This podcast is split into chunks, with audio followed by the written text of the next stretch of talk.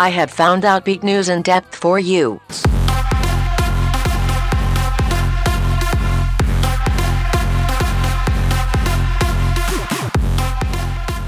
Good evening and welcome to Outbeat News in Depth. I'm Greg Moraglia.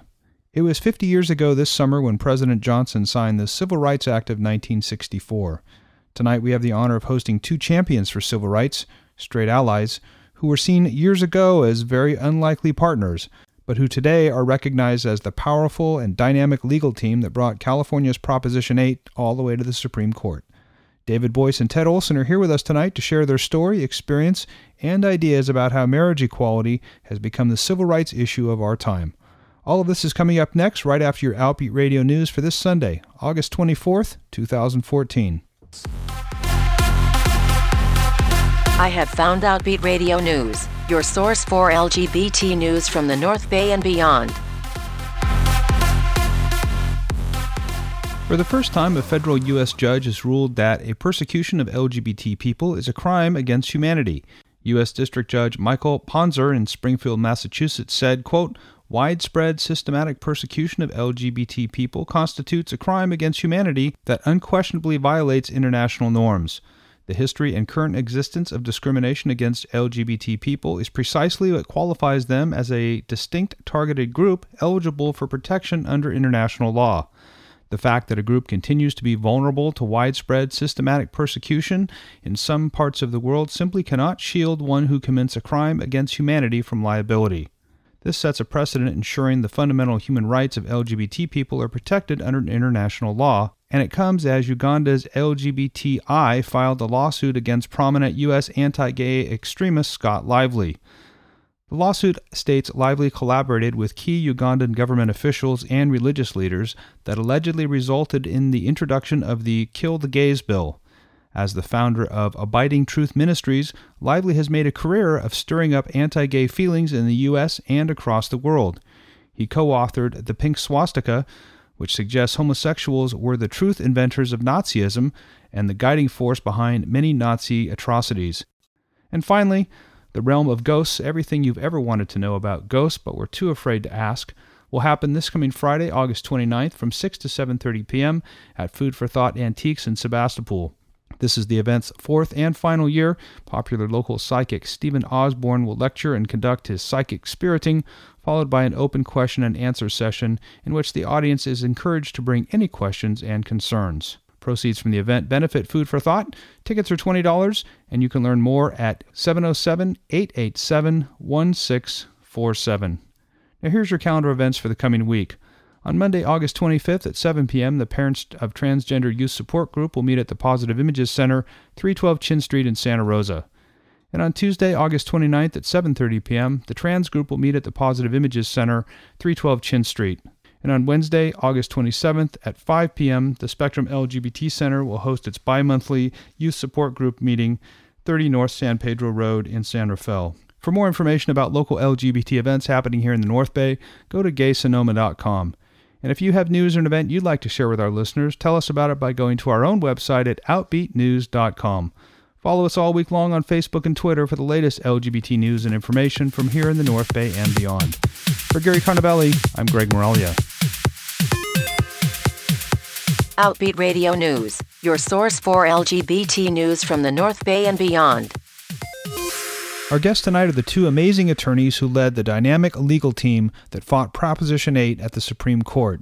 Ted Olson and David Boies have just published a book, Redeeming the Dream, and were featured in the HBO documentary, The Case Against 8. Ted Olson and David Boies, welcome to Outbeat News in Depth. Great, thank you. Good to be here. Well, I truly appreciate your time. Tell us, how did two such passionate lawyers with seemingly polar opposite political perspectives wind up working together for the one common vision of marriage equality? Well, this is Ted Olson. I'll start first, but it's been a true partnership right from the beginning. When I was first, but David and I both grew up in California. We both felt the same way about Proposition 8 when it was passed. We've talked about it subsequently. We weren't talking about it at that very time, but subsequently, when I was asked to consider the taking on the challenge to Proposition 8, I felt that it was very important because I do come from a conservative background and have been identified with conservative causes. It seemed to me important for this case to be handled by lawyers on both sides of the political spectrum, so people would not be distracted by the identity of the lawyer handling the case or the lawyers handling the case.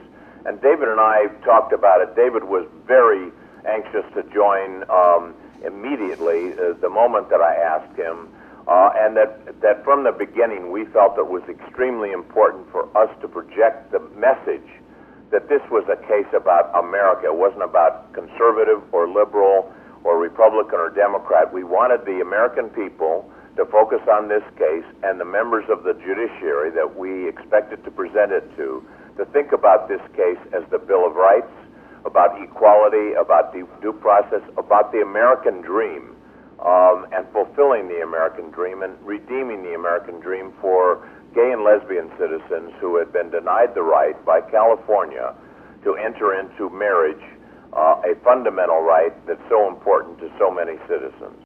Mm-hmm. And I don't think most people appreciate how this all came together. I mean, you weren't hired by some existing civil rights organization like the HRC. This really emerged organically. Tell us more about that. Sure. This is David. You had a effort going back for decades, in some senses, to try to achieve gender and sexual orientation equality, and to extend that to really what is at the center of it, which is the right to marry.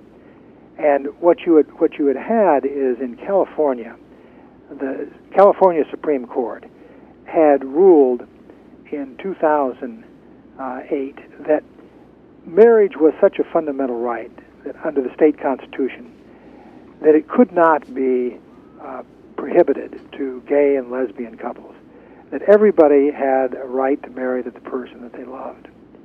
And so for a, unfortunately, just brief period of time, people were free in California to marry the person that they loved. Then also in 2008, in the November election, the voters of California, 52-48, passed a constitutional amendment to the California Constitution that limited marriage to just a relationship between people of different sexes. That was, I think a lot of people believed, violative of the federal Constitution. And our case was really designed to have a federal court say the federal Constitution prohibits this kind of discrimination.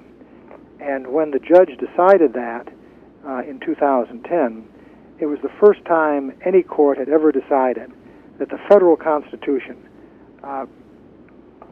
protects marriage equality. Right, right. So talk about the role that the American Foundation for Equal Rights played. That was a new organization that emerged as part of putting the Prop 8 case together, right? It was, and Ted was really there at the founding, because what happened is a group of very concerned Californians, and recognizing that the traditional organizations were reluctant to take the step of challenging Proposition 8 under the federal Constitution. It was a new claim. It had never been adjudicated in our favor before. People were afraid that it was too fast, too far. And so what happened is you had some concerned Californians get together, and they reached out to Ted, and Ted, you really ought to pick it up, because you were right there when it happened. Yes, it was a number of people, including Rob Reiner, who everyone, I think, in America knows, the famous actor, director, producer, screenwriter, and his wife, Michelle, who felt that this was, when Proposition 8 was passed, this was something that they felt compelled to do something about. They wanted to help gay and lesbian citizens in California be restored to their status of equality. And David and I have great respect for Rob and Michelle Reiner, because they put this together, and they were determined to do something about it. They brought together other colleagues, movie producer Bruce Cohen, screenwriter Dustin Lance Black, and others, And we felt that it was important to put a community together to work on this case, not just lawyers representing clients, but a whole community of Californians and even beyond California, other citizens who would support the costs involved and to support the public relations effort that we wanted to put into this case to get people to understand what we were doing. And therefore, a foundation, a charitable foundation, a nonprofit foundation, called the American Foundation for Equal Rights, was established by these individuals, and they helped finance the case, they helped publicize the case, they helped put the case together and carry it forward. And the American Foundation for Equal Rights, AFER, is now supporting the challenge that David and I are participating in Virginia, to overturn the Virginia statutes that prohibit gays and lesbians from getting married and having their marriages recognized. We received a decision from the United States Court of Appeals for the Fourth Circuit that we won that case, that we had previously won. A district judge had declared the Virginia laws unconstitutional, and now a federal appeals court has affirmed that decision, which is such an important victory. And I mention it particularly at this point in our conversation because the American Foundation for Equal Rights, same individuals that we've been talking about, Adam Umhofer, who's the executive director, have been supporting us in the Virginia case. And so this is another victory. It's another step forward in what David and I and many, many others have been working towards in this country, full marriage equality for all citizens in the United States. Yeah, it's really amazing. I mean, that was like the 31st consecutive ruling in favor of marriage equality, right? Yes, I actually lost count. David's been very good at keeping track of the number of decisions, but judge after judge after judge in district trial courts, the federal district court system, and now the federal appellate court system have come out the same way. There was a dissenting opinion in our case, as there was in the case involving Colorado and Oklahoma just a short while ago, but every court that has decided it has come out the same way. That's terrific. And it's something up in that number of consecutive judicial decisions. We've now had 4 federal appellate decisions, I believe. 2 out of the 10th Circuit, 1 out of the 9th Circuit, and now 1 out of the 4th Circuit. And each of those 4 federal Court of Appeals decisions has ruled in favor of striking down bans on marriage equality under the federal Constitution. Fantastic. And I definitely want to come back to the Virginia case a little bit later on in the show. But back to the Prop 8 case, one of my favorite parts of the book is how this lunch happened with Rob and Michelle Reiner, and that evolved into a discussion and bringing Ted in to possibly take on and create a federal case, a federal lawsuit. And once that organization was put together, your next task was really finding plaintiffs. Talk about how you came up with the 2 couples that played such an important role in this case. David, you want to take that one? Sure. To begin with, there were a lot of people in California who obviously wanted to get married. But to be a plaintiff in a case like this takes some special people. It really takes people who are prepared to devote a considerable amount of their time over a period of years to a cause. It requires people who are prepared to endure enormous scrutiny and enormous and sometimes very vile attacks. I don't know if you saw the HBO documentary on the challenge to Proposition 8, but that documentary plays some of the messages that were left on the answering machines of some of the plaintiffs, and it shows some of the things that were yelled at them as they went in and out of court. So we had to find people who not only wanted to get married, but who had the strength of character and the commitment to really follow through. And we talked to people, and people from AFER, American Foundation for Equal Rights, that we were talking about a moment ago, talked to people. And we finally arrived at the 2 couples that we had. And we were looking for people who obviously wanted to get married, but we were also looking for people who would be articulate, who we were confident had a committed relationship so that they'd still be together years into it when we were still litigating it. People of very, very strong convictions and character so that they would stick through it, including the times when it was going to be difficult. And we could not have had two better couples. Anybody who has met them, anybody who has seen the HBO documentary, anybody who's read our book, I think, has to realize what special people these four individuals are. The love and commitment that they have for each other and the dedication they've had to trying to ensure that everyone is able to marry the person they love. And they've accomplished that not only for themselves, but thus far for everybody in California, and I think that case has had an effect in many other states as well. Sure. Well, we had Jeff Zarrillo and Paul Katami on our show earlier this year, and you could just tell from talking to them that they're very passionate about this subject, certainly because it impacted them individually, but they've continued to be very outspoken about it, and they're still active today in promoting marriage equality. They are, and as I say, I mean, these are people who wanted to get married for themselves, but they also, for the entire community, wanted to establish marriage equality. They wanted to see everybody able to enjoy that right. And they, of course, got it faster in California than some of the other states, but they've been absolutely determined to see everybody in this country be able to enjoy that right. Right, right. Well, from the very beginning of your strategic planning around how to put this case together, you talked about the importance of a public information or a public education campaign. Tell us more about how that came together and what role that it played. That was absolutely critical. As Ted has said many times, we wanted to win this lawsuit, but when we won the lawsuit, we wanted everyone to accept that marriage equality was not only the law of the land, it was the right law of the land. We wanted everybody to accept people for whom they are, and to not only tolerate it, but embrace equality. And so it was important for us to speak to the broader court of public opinion, as well as the district and appellate courts. And Ted wrote a great cover piece for Newsweek magazine, in which he talked about the conservative case for marriage equality. And Ted, you may want to talk about that, because I think that was a big step towards demonstrating to the country that this was not a conservative or liberal issue. It wasn't a Republican or Democratic issue. It was really an issue of human rights, of civil rights.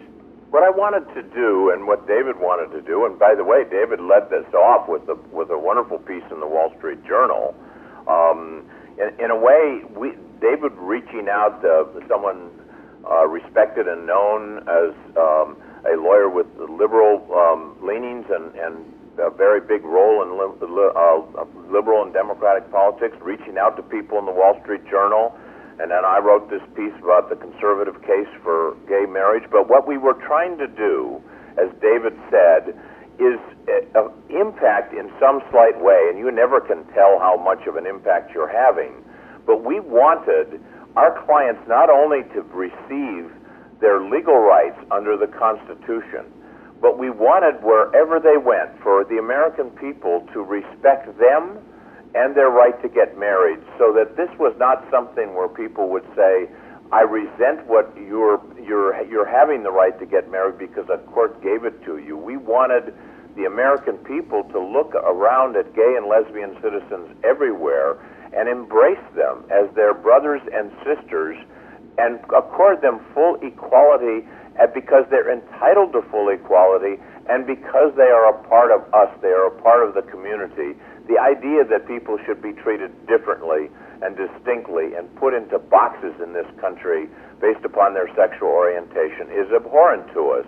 But it was important to change public opinion, because when we started this case, or try to change public opinion, we don't know how much of it we did, how many other people contributed to this.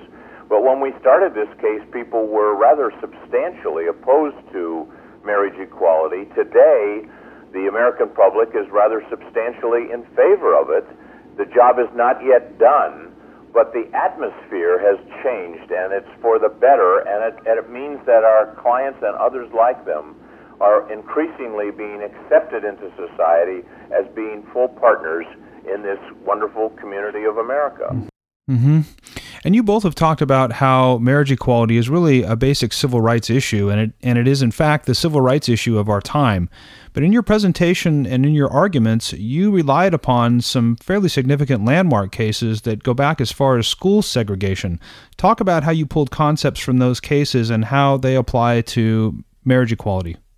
Yes, and David, I'm going to want David to talk about this because David has given some really moving speeches about how important marriage was, but how much important marriage tied in with school desegregation, equality, the elimination of separate but equal schools, but also the important interracial marriage case that David speaks so eloquently about this. I think that maybe he should address that.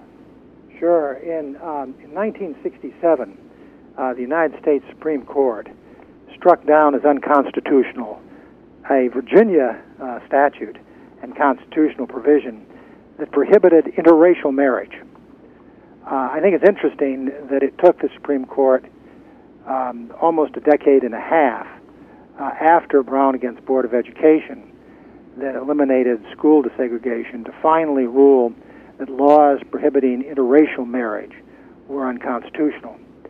And what the court said there was it wasn't about interracial marriage. It wasn't about whether you were marrying somebody of the same race or of different races.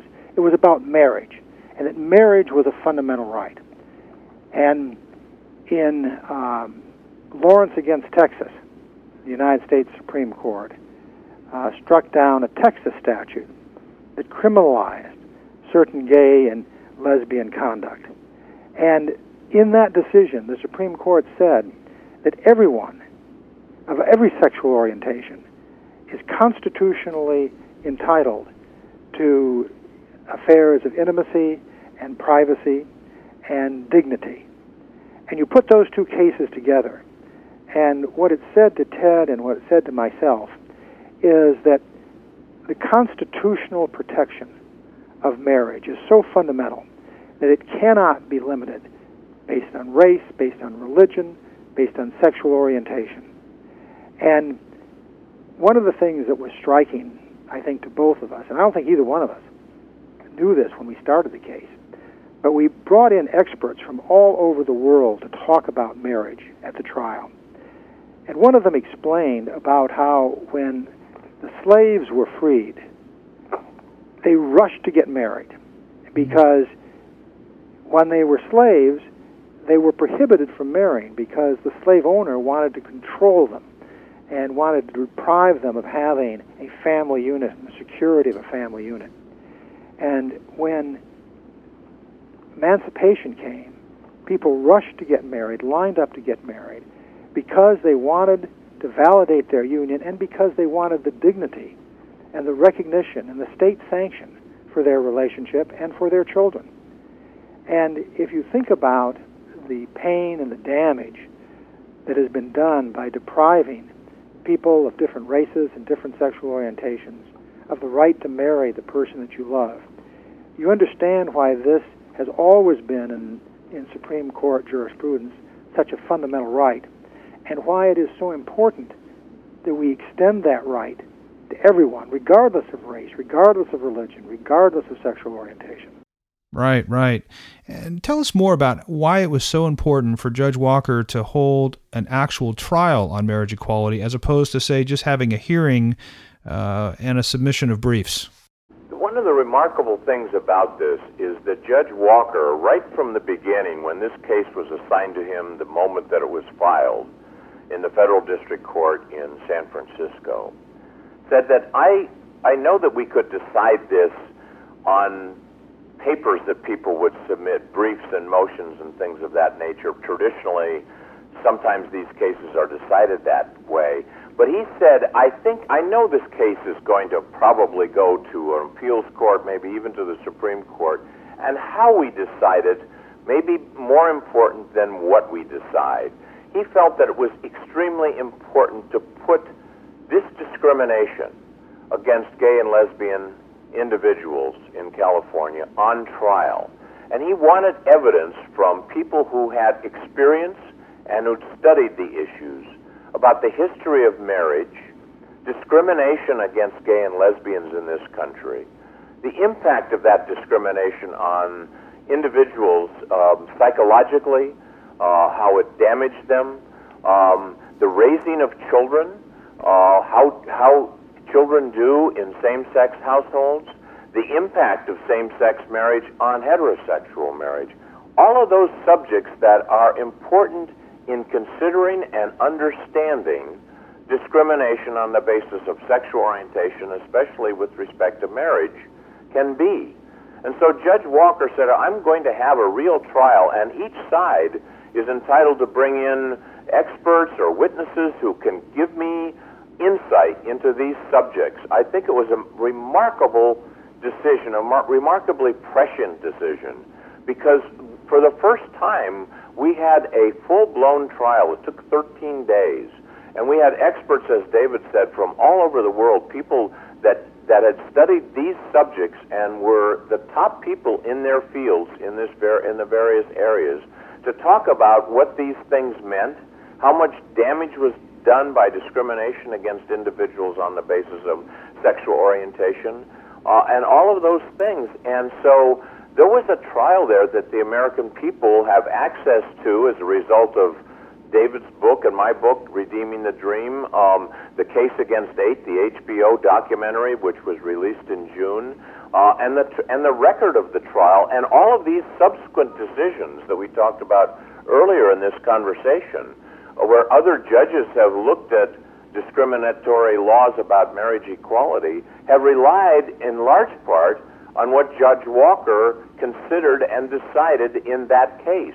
There was a full evidentiary record with findings and conclusions that other judges have been able to look at and understand and rely on in rendering their decisions. So it was, as you point out, it was a momentous decision that had great significance, and we were thrilled to have the opportunity to put, as David has repeatedly said, put discrimination on trial and see what the outcome is. Yeah, I think it's really interesting that a California case based on circumstances just in California has become such an important foundational piece for decisions that have taken place since the Prop 8 case. Talk about the luck of the draw in getting Judge Vaughn Walker, a gay man, to be the judge in this case. Do you think you would have had the same amount of perspective, interest, and examination of marriage equality from a straight judge? I think we would have had the same result.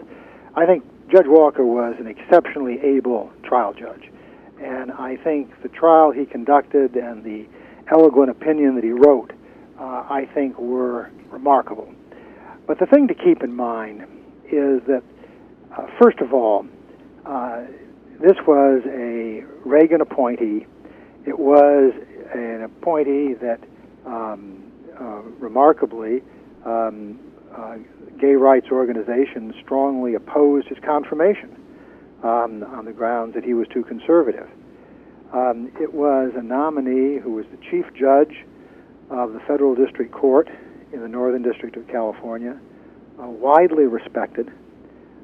He was somebody who the defendant knew his sexual orientation and did not object to it until after the case was over.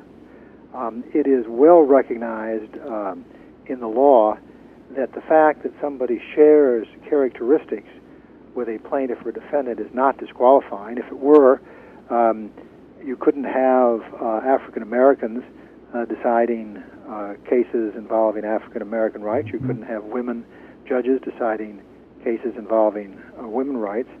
In fact, in a case like marriage equality, every judge, unless the person is a neuter, is either a heterosexual or a gay or lesbian, and each has their own interests in a particular case. So what you would do is you would either essentially deprive the ability of anybody to judge a case, or you would say only the majority Only whites can decide civil rights cases. Only men can decide sexual harassment cases. Only straight people can decide gay rights cases. And that would not only be absurd, but it would be offensive to the Constitution. I think it's also important to note that since Judge Walker's decision,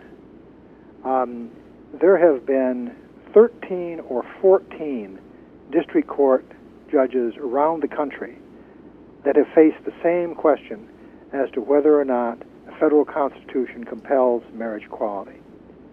Every one of those judges, as far as I know, they're all straight. I don't know for sure, but probably the majority of them are straight, and I think maybe all of them are straight.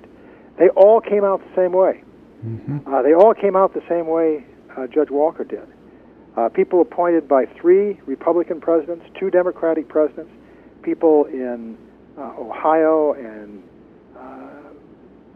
Oklahoma, Utah, Texas, all over the country. So this is not a question of whether you're Republican, a Democrat, somebody from the North or the South, whether you're gay or straight. This is a constitutional question about which I think there simply is not two good answers. Mm-hmm. I think it's also important that Judge Walker didn't seek out this case. He was the chief judge of the federal district court in San Francisco, the Northern District of California, and it's a lottery system. When you come in and file a complaint, the clerk punches the appropriate buttons that a complaint has been filed, and then at random, the judge's name pops out of the system. And when Judge Walker first heard that he had been assigned this case, he thought, "Oh my gosh, not me!" He realized the challenge that he was going to face, but he also realized, as the chief judge and the judge assigned to the case, he couldn't walk away from the case. He was going to undertake his responsibility as a federal judge, and then he did conduct this trial, allowed this trial to take place, and then he explained his decision in 134 pages of detailed findings of fact and conclusions of law, so that anybody who looks at that decision that he made can find, if they wanted to, areas that they might find to criticize or something like that. But the fact is that despite all of these decisions subsequently, no one has ever actually criticized or found any weakness in the decision that he rendered himself after all of that very, very careful consideration. Wow. Well, one of the issues that emerged almost immediately when the case began to make its way through the appellate process was the question of standing. You know, did the proponents of Proposition 8 have standing to even bring these appeals forward? And, of course, as we know, ultimately the Supreme Court said that they did not. What do you think this means for California's voter initiative process in the future? Well, I'll talk about that a minute, and then David might.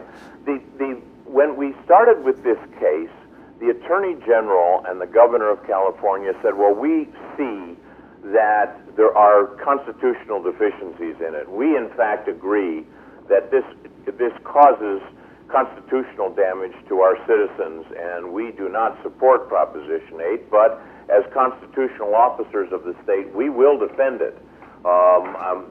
We will enforce it until a court decides that it's unconstitutional. Judge Walker then decided to allow the proponents of Proposition 8 to intervene in the case at the trial, since there was a legitimate controversy because the state was going to continue to enforce Proposition 8, and they were there during the trial. They put on the evidence that they thought was appropriate. And then there was a decision, and then the state of California did not appeal, and the proponents of Proposition 8 did appeal, and they said they had the right to appeal because they were the proponents of Proposition 8, and therefore they had an interest. But the federal courts require participants in litigation, if they are the parties who have the responsibility to advocate for a case or defend against a case, to have a specific, concrete, particularized interest in the outcome of the case. And the court of the United States Supreme Court ultimately held that proponents of a ballot proposition are no more than people that have no more of an interest in the outcome of the case than people who vote for it or wish that it would be passed. They haven't suffered any injury. In fact, during the trial, Judge Walker asked the lawyers for the proponents, what harm would it do to heterosexual marriage if gays and lesbians were allowed to get married in California? And he said, I don't know. He could not identify any particularized harm that heterosexual persons suffer in California.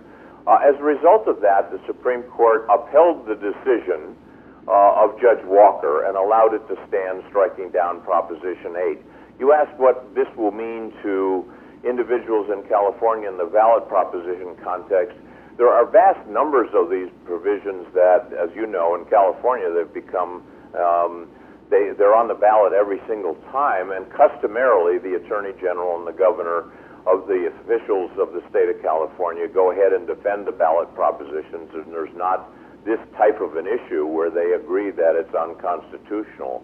If that should happen again, there are ways in which the state of California could actually seek the appointment of a particular individual to defend the statute, so the situation that we had in this case is not likely to reoccur. The important thing is that after a full adversarial trial, Proposition 8 was struck down, and the appellate courts decided not to disturb that decision. Okay. Well, let's shift gears a little bit and move on to your experience at the Supreme Court with Proposition 8. I mean, you two are both veterans of that court. You've been there for some very, very major and significant cases. Talk about how this one was different.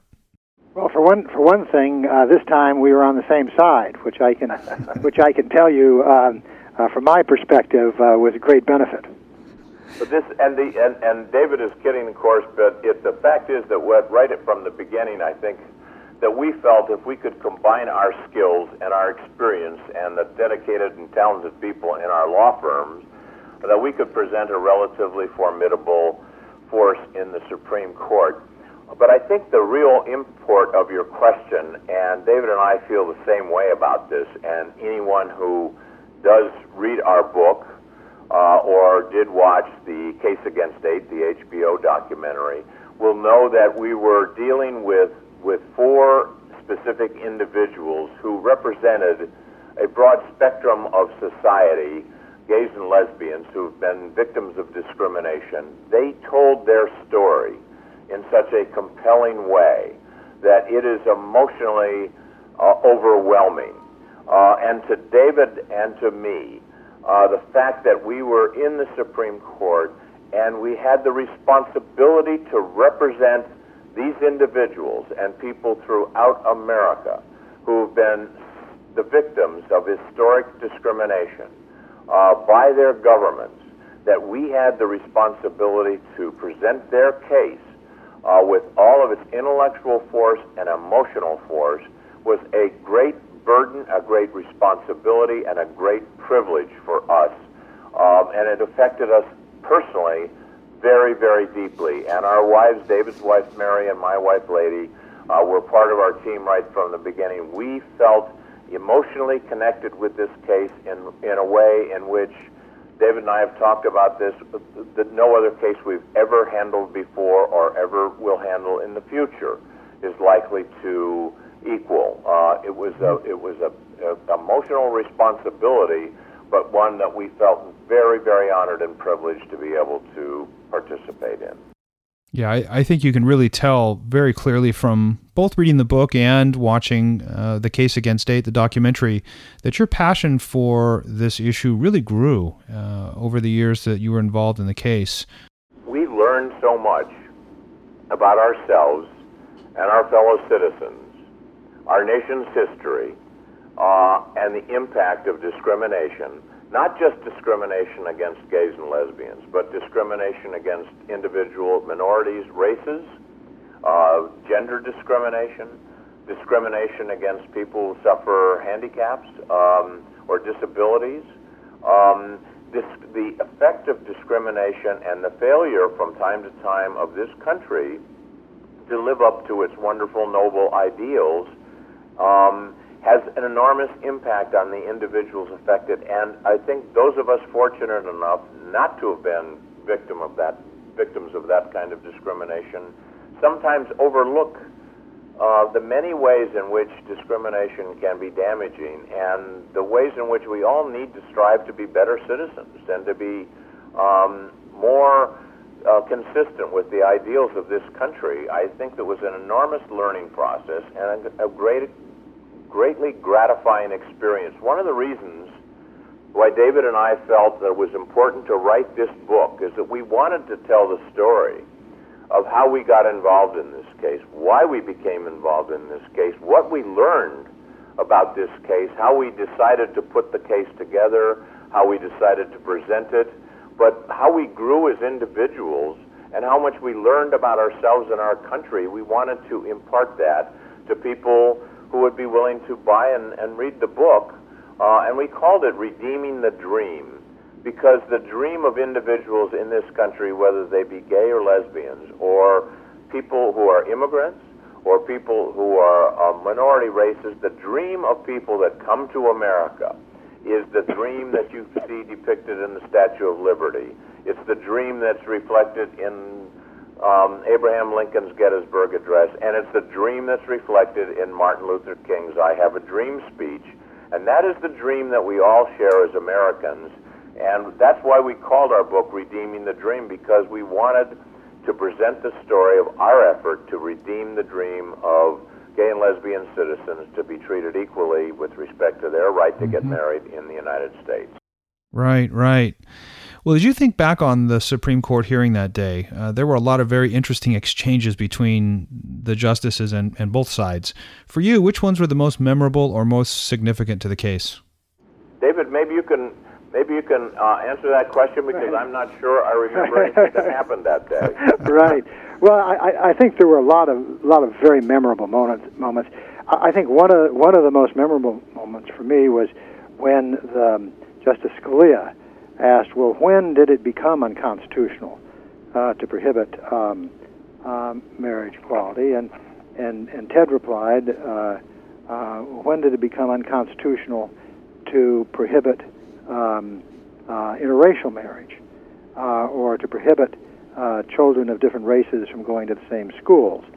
And I think both of those answers reflected the fact that the Constitution is a constantly evolving, as Justice Kennedy says, a document, as we recognize that practices and beliefs that we've had in the past were discriminatory, and the progress of this country has been for 2 centuries a progress of extending the promises of our Constitution, the promises of equality and liberty and dignity to more and more people. When this country started, the phrase "we the people" with which our Constitution begins really meant white, male, largely Christian property owners. And over time, we've broken down barriers of gender, barriers of religion, barriers of race, and now barriers of sexual orientation, so that every citizen can enjoy those freedoms. Oh yes, I remember that exchange quite well, and we have it right here. Here's Justice Scalia in that exchange with Ted Olson. You've led me right into a question I was going to ask. The California Supreme Court decides what the law is. That's what we decide, right? We don't prescribe law for the future. We decide what the law is. I'm curious, when did it become unconstitutional to exclude homosexual couples from marriage? 1791? 1868, when the 14th Amendment was adopted? Sometime after Baker, where we said it didn't even raise a substantial federal question? When did the law become this? I may answer this in the form of a rhetorical question. When did it become unconstitutional to prohibit interracial marriages? When did it become unconstitutional to assign children to separate schools? Easy question, I think, for that one. At the time that the Equal Protection Clause was adopted. That's absolutely true. But don't give me a question to my question. When do you think it became unconstitutional. Has it always been unconstitutional? When the California Supreme Court faced the decision, which it had never faced before, is does excluding gay and lesbian citizens who are a class based upon their status as homosexuals, is it constitutional? That's not when it became unconstitutional. That's when they acted in an unconstitutional manner. When did it become unconstitutional to prohibit gays from marrying? Then they did not assign a date to it, Justice Scalia, as you know. What the court decided is a case that came before. I'm not talking about the California Supreme Court. I'm talking about your argument. You say it is now unconstitutional. Yes. Was it always unconstitutional? It was constitutional when we, as a culture, determined that sexual orientation is a characteristic of individuals that they cannot control. I see. When did that happen? There's no specific date in time. This is an evolution. Well, how am I supposed to know how to decide a case? Because the case that's before you can't give me a date when the Constitution changes. Before you today, California decided. The citizens of California decided, after the California Supreme Court decided that individuals had a right to get married irrespective of their sexual orientation in California, and then the Californians decided in Proposition 8, wait a minute, we don't want those people to be able to get married. So your case would be different if Proposition 8. I think another really memorable moment was when Justice Kennedy asked our opponent, who was arguing in defense of Proposition 8, what about the children? What about the children that are being raised by gay and lesbian couples? Shouldn't they have a voice?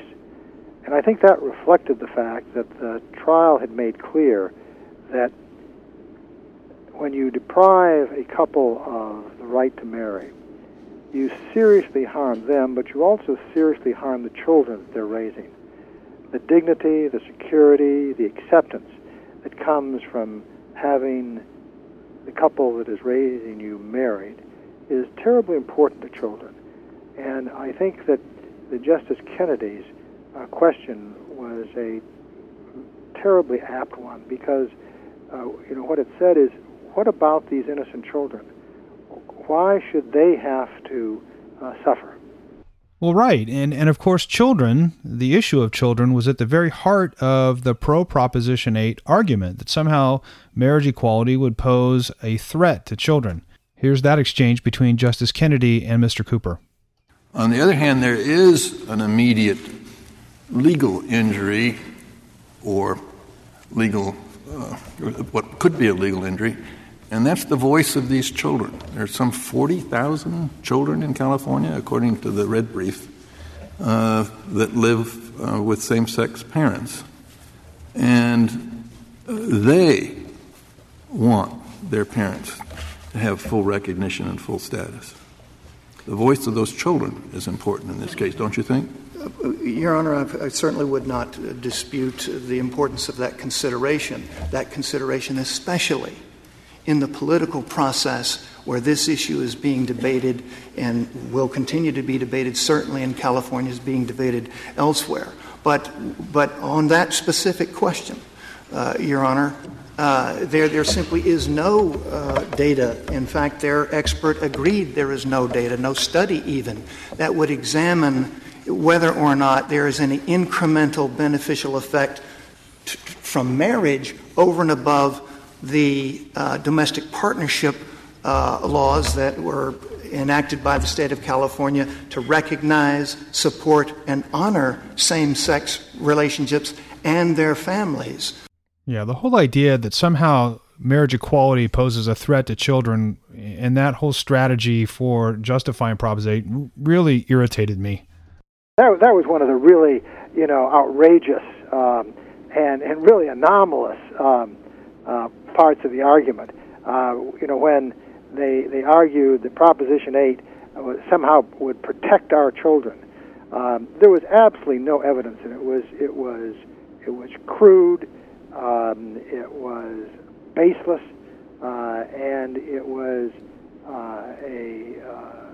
really a distortion of what our both democratic and judicial process should be about. all of the evidence was that permitting marriage equality helps children, doesn't hurt children. Mm-hmm. And Paul Katami said this, and he was quoted in he was quoted, depicted saying this in The Case Against 8, the HBO documentary. The message that the state of California needed to protect its citizens or its children from gay and lesbian individuals was so damning, so hurtful.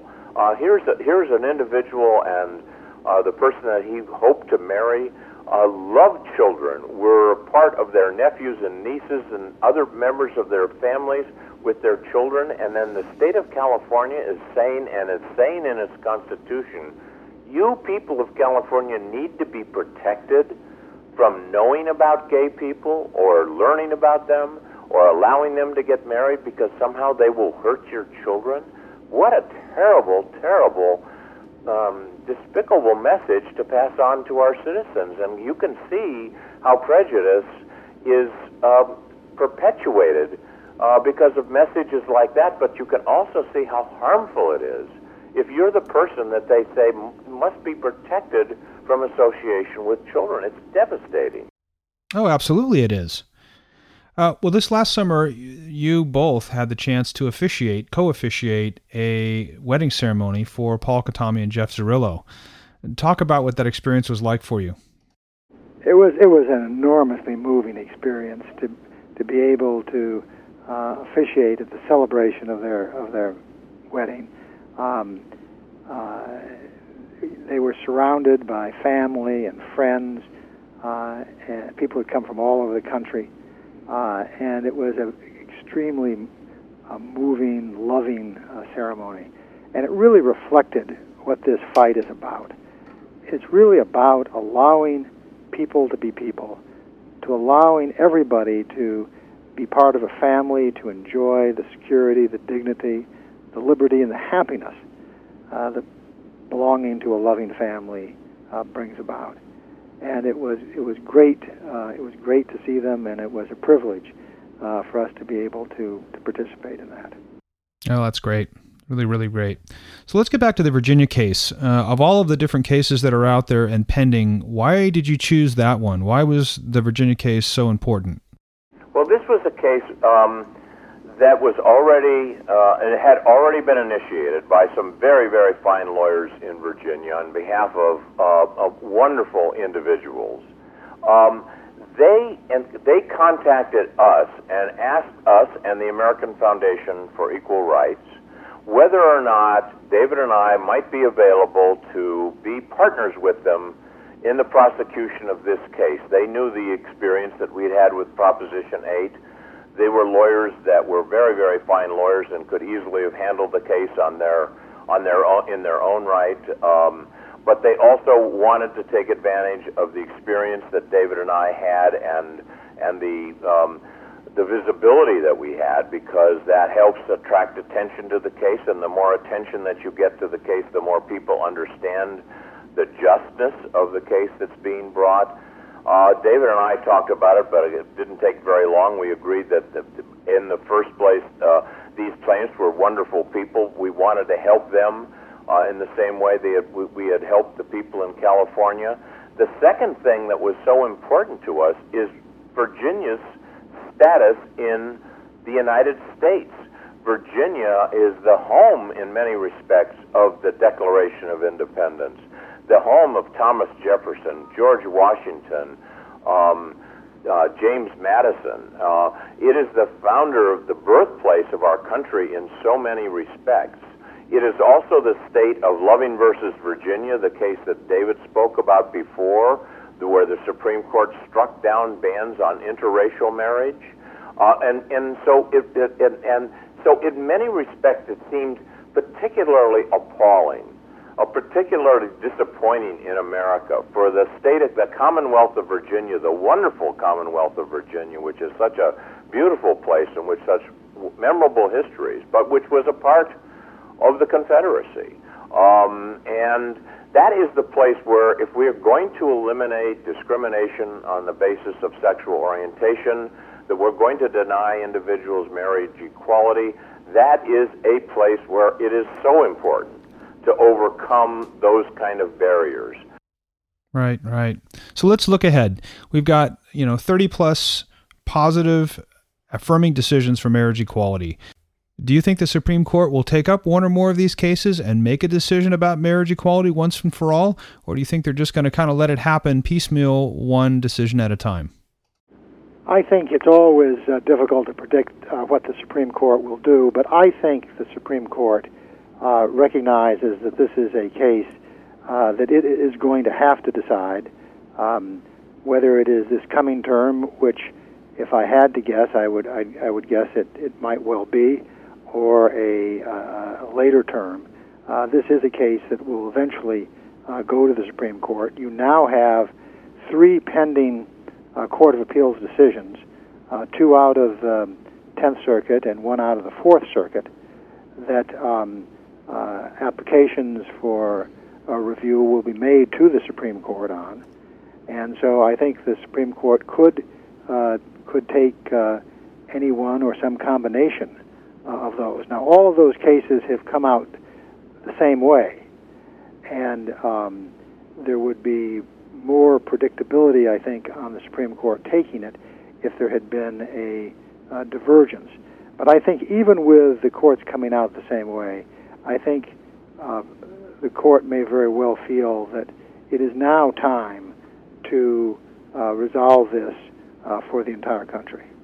It seems so important that, irrespective of the fact that a number of federal courts have come out the same way, there are still many, many states in which individuals are being denied the rights of equality, privacy, decency, respect, due process, and access to marriage, and that individuals throughout the United States individuals that get married in a state like California, where it's now legal to get married to someone of the same sex, may move to a state where it's no longer, where it is not legal to be married. Will their marriage be recognized?